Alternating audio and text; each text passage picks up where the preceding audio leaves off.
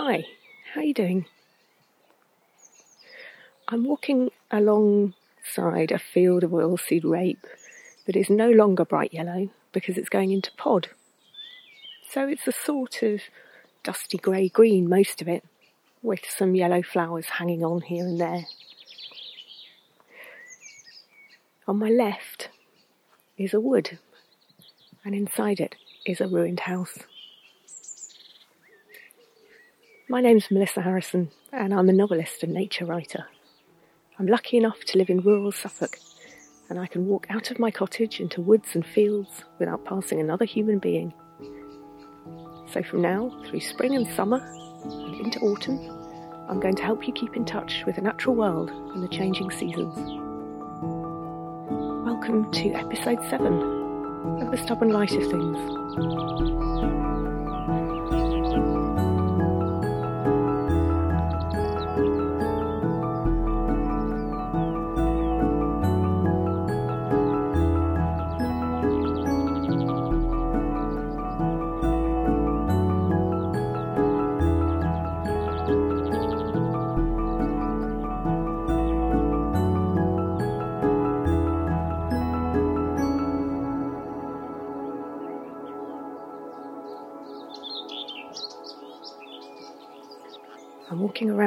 Of the wood, trying to find the best place to duck in and find the ruin.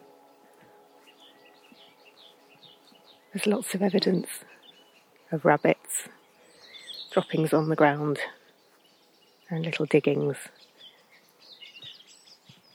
You can hear a blackbird alarming, telling everyone that there's a human here. They do a great job and they have a different alarm call for danger from the ground and danger from the air. I'm very much danger from the ground. I'm clambering through nettles. Right, I'm going to duck under this ancient ivy. Oh my word. Or am I?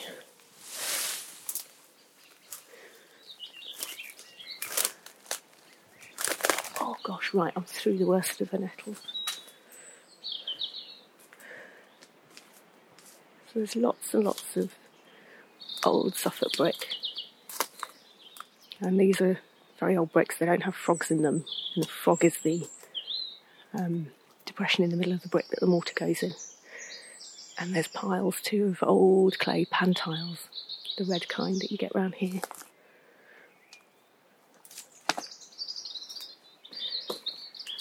And I'm climbing onto a heap of bricks.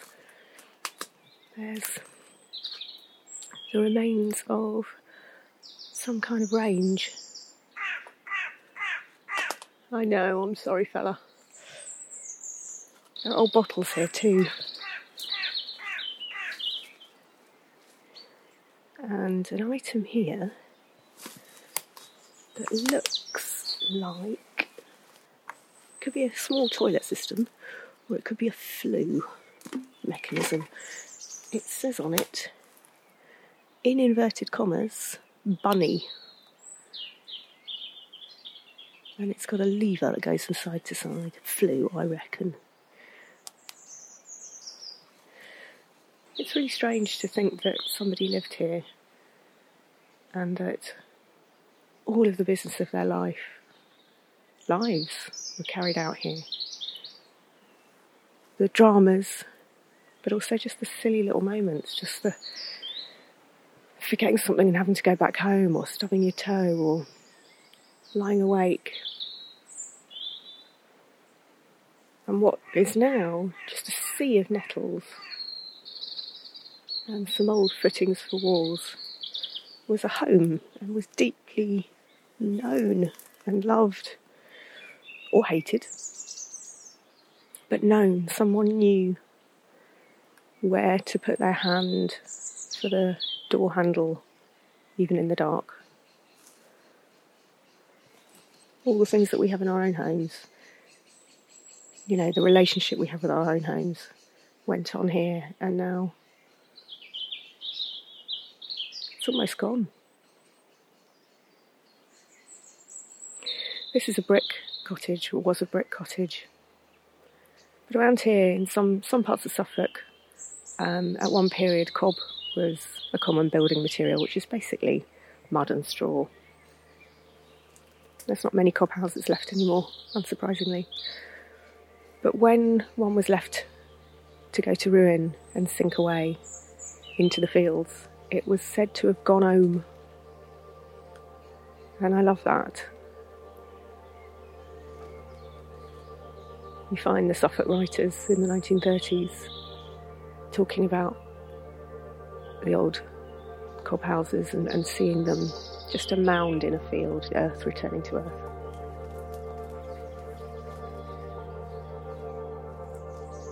A Tale by Edward Thomas. Here once flint walls, pump, orchard, and woodpile stood. Blue periwinkle crawls from the lost garden down into the wood. The flowerless hours of winter cannot prevail to blight these other flowers. Blue china fragments scattered that tell the tale.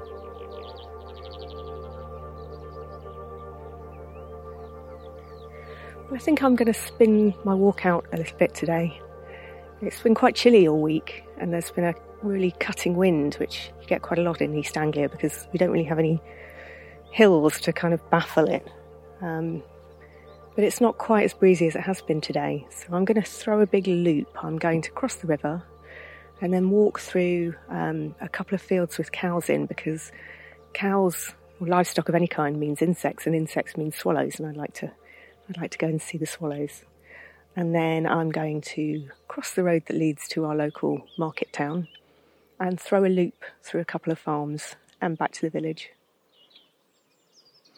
It's really lovely out at the moment. The hedges are full of hawthorn blossom, and because of the wind, a lot of it's blown off, so there's sort of white, tiny white petals everywhere. And it, it makes you realise this this is the peak of the year now. You grow up thinking it's August because that's when it's summer holidays and you're looking forward to it, and that's when you spend most of the time out of doors. But in August, the grass has stopped growing. Most of the native wildflowers are no longer in bloom. The birds are silent because they're in molt. This is it. This is the, the peak now. This is when everything's happening. The hedges are full of baby birds. The grass is coming into seed. There's insects all over the place. There's visiting birds from all over the world. The dawn chorus every morning. Fresh green leaves. The grass is thick and lush. I'm definitely going to take as much time as I can on my walk today.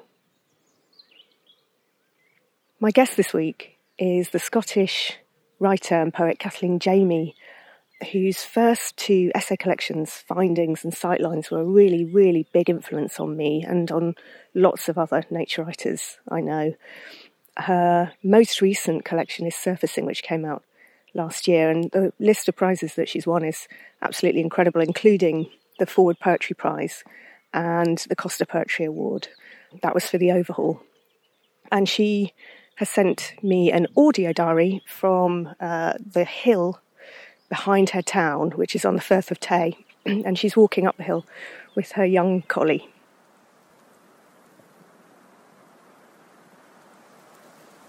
So here we are, mid May. Every season is in mid May it's my birthday season as well. My birthday falls in the middle of May. And now I'm getting on in years, I'll be turning 58, and I can look back, I realise just what an influence that has had on my life since I was a tiny girl, having my own private celebration in the midst of this glorious natural celebration. The sense of light detonating and greenery detonating. And uh, I don't appreciate it enough. This lockdown has made me appreciate it because we live in a place where walks where you meet nobody are easily available. I've been up here on the hill or along the river and watching the succession of wildflowers, watching the succession of, of tree leaves coming out. And it's been it's been fine, you know. Absolutely embarrassed to say that because oh, to be in a wee flat with young children, I feel for you. So we're walking down a wee alley between yellow flowering whin bushes, and the rock underfoot. It's a, it's a basalt. These were deposits from ancient volcanoes, apparently. And now we, are going up onto the hill a wee bit higher, and uh, I'll speak about that when we get there. So I've come a wee bit higher, and now looking due north, and as I suspected, there's fresh snow on the northern hills. We've had such a cold east wind this last two or three days. I did wonder if it would lay fresh snow now, and I can just see the flanks of the White Mountains kick it out, and just a dusting to bring them into, into prominence. I think this must be one of my favourite views. I can now see south being on the crest of the hill to the Lomond Hills, and, and the dog's pulling me. He's found a scent that he wants to explore, but I have him on the lead. And what can I see? Wind turbines and pylons, of course, and, and the apparatus of the modern world.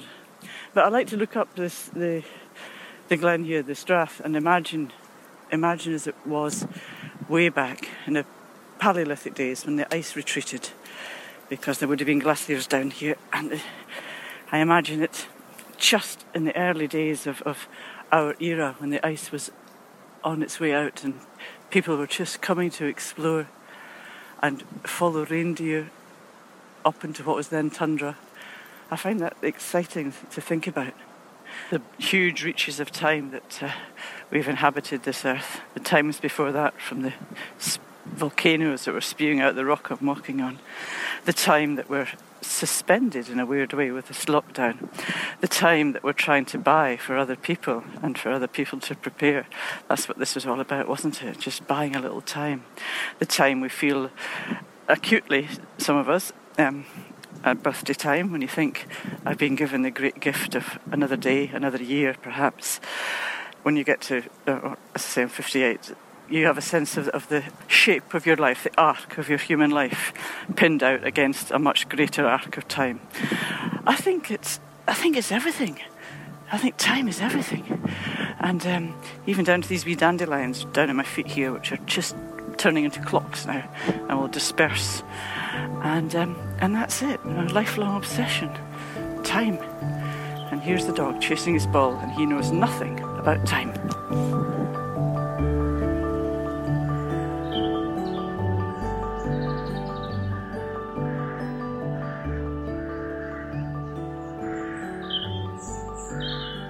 Just passing underneath a rookery. And while it's coming to the end of the breeding season, there are still quite a lot of young birds and their parents, and quite a lot of activity up in the branches. I love the sound of rooks, and they're a real Suffolk bird for me. I didn't know them that well until I came here. They really are a bird of arable landscapes, and they like to walk around inspecting the pitch and eating grubs and leather jackets and things like that. And they're so characterful and so clever. One of the reasons I came to Suffolk in the first place was because it had so many old buildings that had survived, and I wanted to live somewhere where I could feel connected to the past.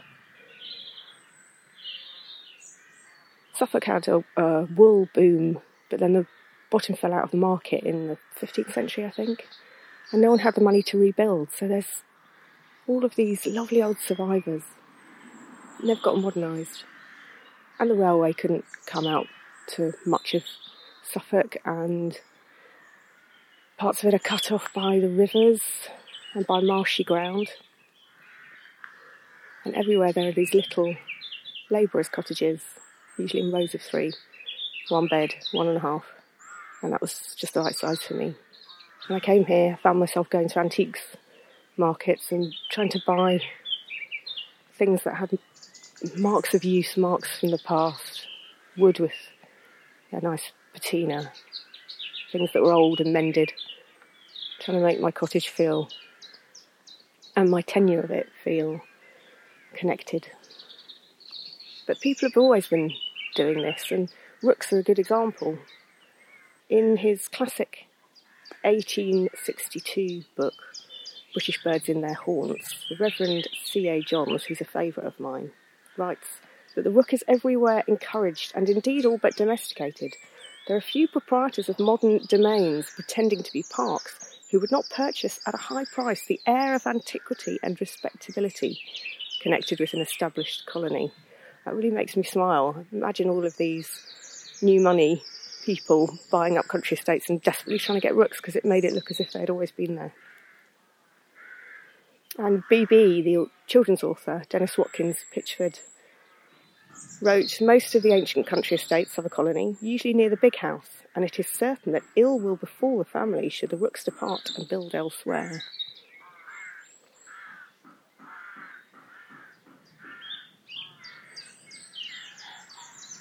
Just walking through the field, and quite distantly in the corner of it are the cows all different colours, some cream coloured, some ruby red, some black, mostly lying down and chewing the cud. And here are the swallows, swooping low, low, low, only a few feet above the grass, flickering their wings, feasting on insects. It's such characteristic behaviour when you see that. The swifts tend to feed a lot higher up on spiderlings and aerial plankton, we call it, but this kind of very low flickering flight is usually swallows. As I'm sure you know, my Nature Notebook columns for the Times will be collected together and published by Faber in November as The Stubborn Light of Things. And here's an extract from a column I wrote in May 2016 when I was still a Londoner.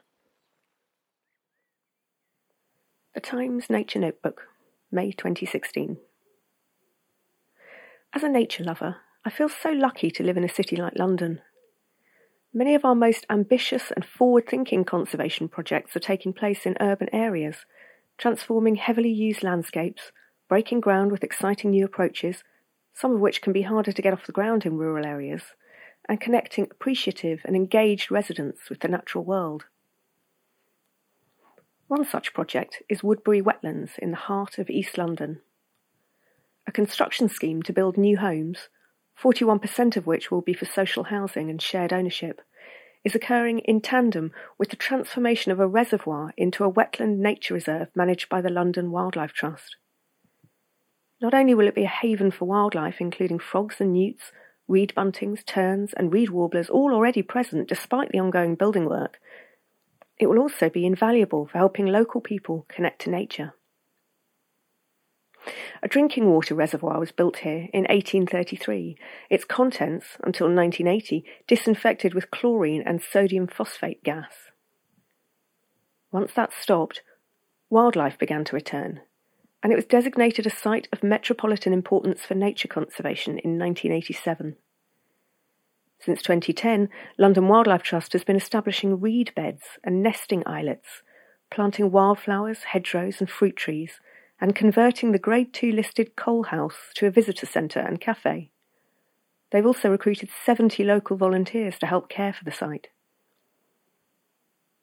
To see the tower blocks of the East London skyline through the elegant waving pennants of the Phragmites reeds that already fringe the reservoir is a magically dissonant experience.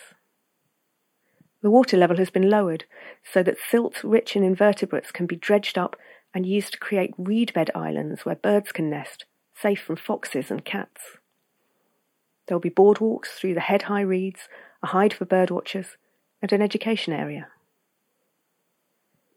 That much of the work is being carried out with the help of volunteers is testament to the depth of local commitment to the site which will not only provide a home for London's wild inhabitants, but boost humans' health, happiness, and property prices, no doubt.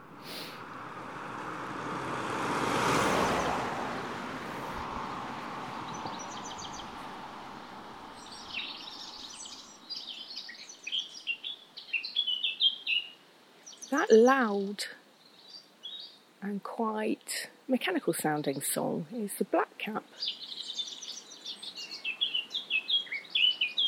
a little bit warbly like a blackbird, but less musical, but more musical than a dunnock. Did you know that our beloved Reverend Gilbert White, the parson naturalist, had a great influence on Charles Darwin? I was informed of this this week by um, the excellent Friends of Darwin Twitter account. And it was all to do with earthworms.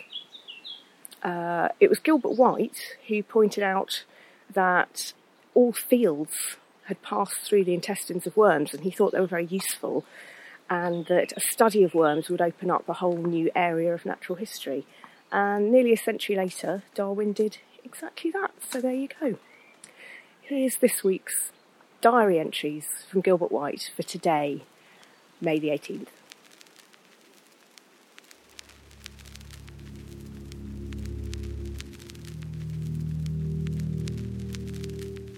May the 18th, 1778. The wind damages the flowers and beats off the blossoms from the apple and pear trees. May the 18th, 1780. Field crickets in their pupa state lie out before their holes. Magpies tear the missel thrush's nest to pieces and swallow the eggs. May the 18th, 1785. My walnut trees seem much injured by the frost. The laurels shoot at the bottom of the boughs. Sycamores are injured. Chafers swarm about oak hanger and on the chalky soils, but not with us on the clays. May the 18th, 1793. A man brought me a large trout weighing three pounds, which he found in the waste current at the tail of Bin's Pond in water so shallow that it could not get back again to the Selborne stream. Made rhubarb tarts and a rhubarb pudding, which was very good.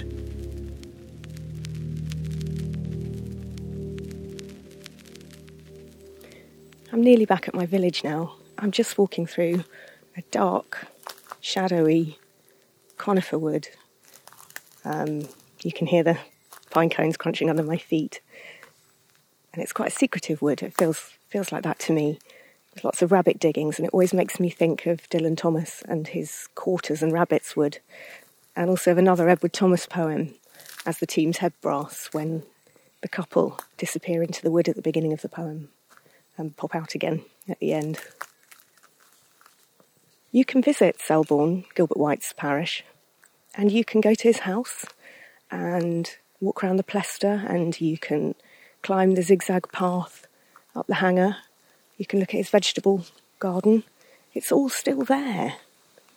And I just find that extraordinary. There's something about the fact that some things persist through time that my mind snags on. I, I've never been able to quite believe it or understand it somehow, ever since I was a little girl.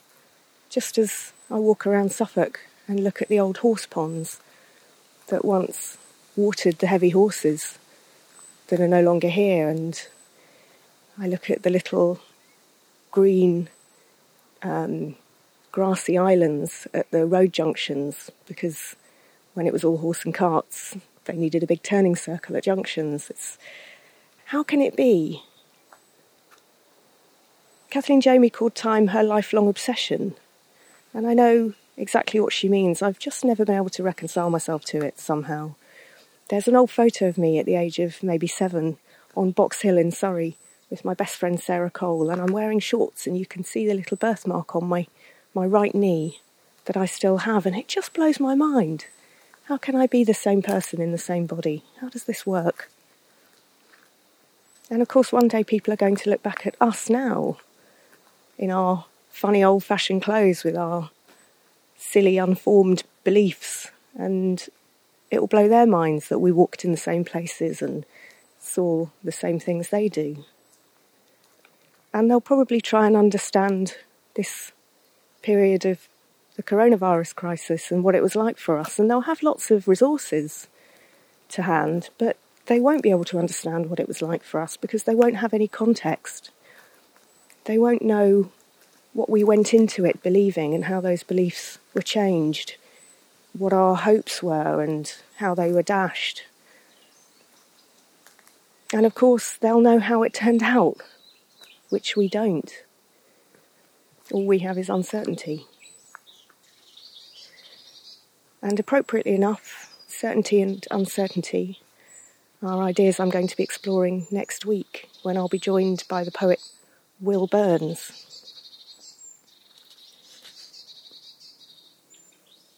Before I go, I wanted to say thank you. Thank you for coming on these walks with me, and thank you for the amazing comments that you've been leaving on podcast websites and on Twitter. Making this podcast has been as much about helping me and my producer Peter Rogers get through this period as anything else. And it's really a privilege um, to do this and to have you with me, so thank you. I'm already looking forward to next week.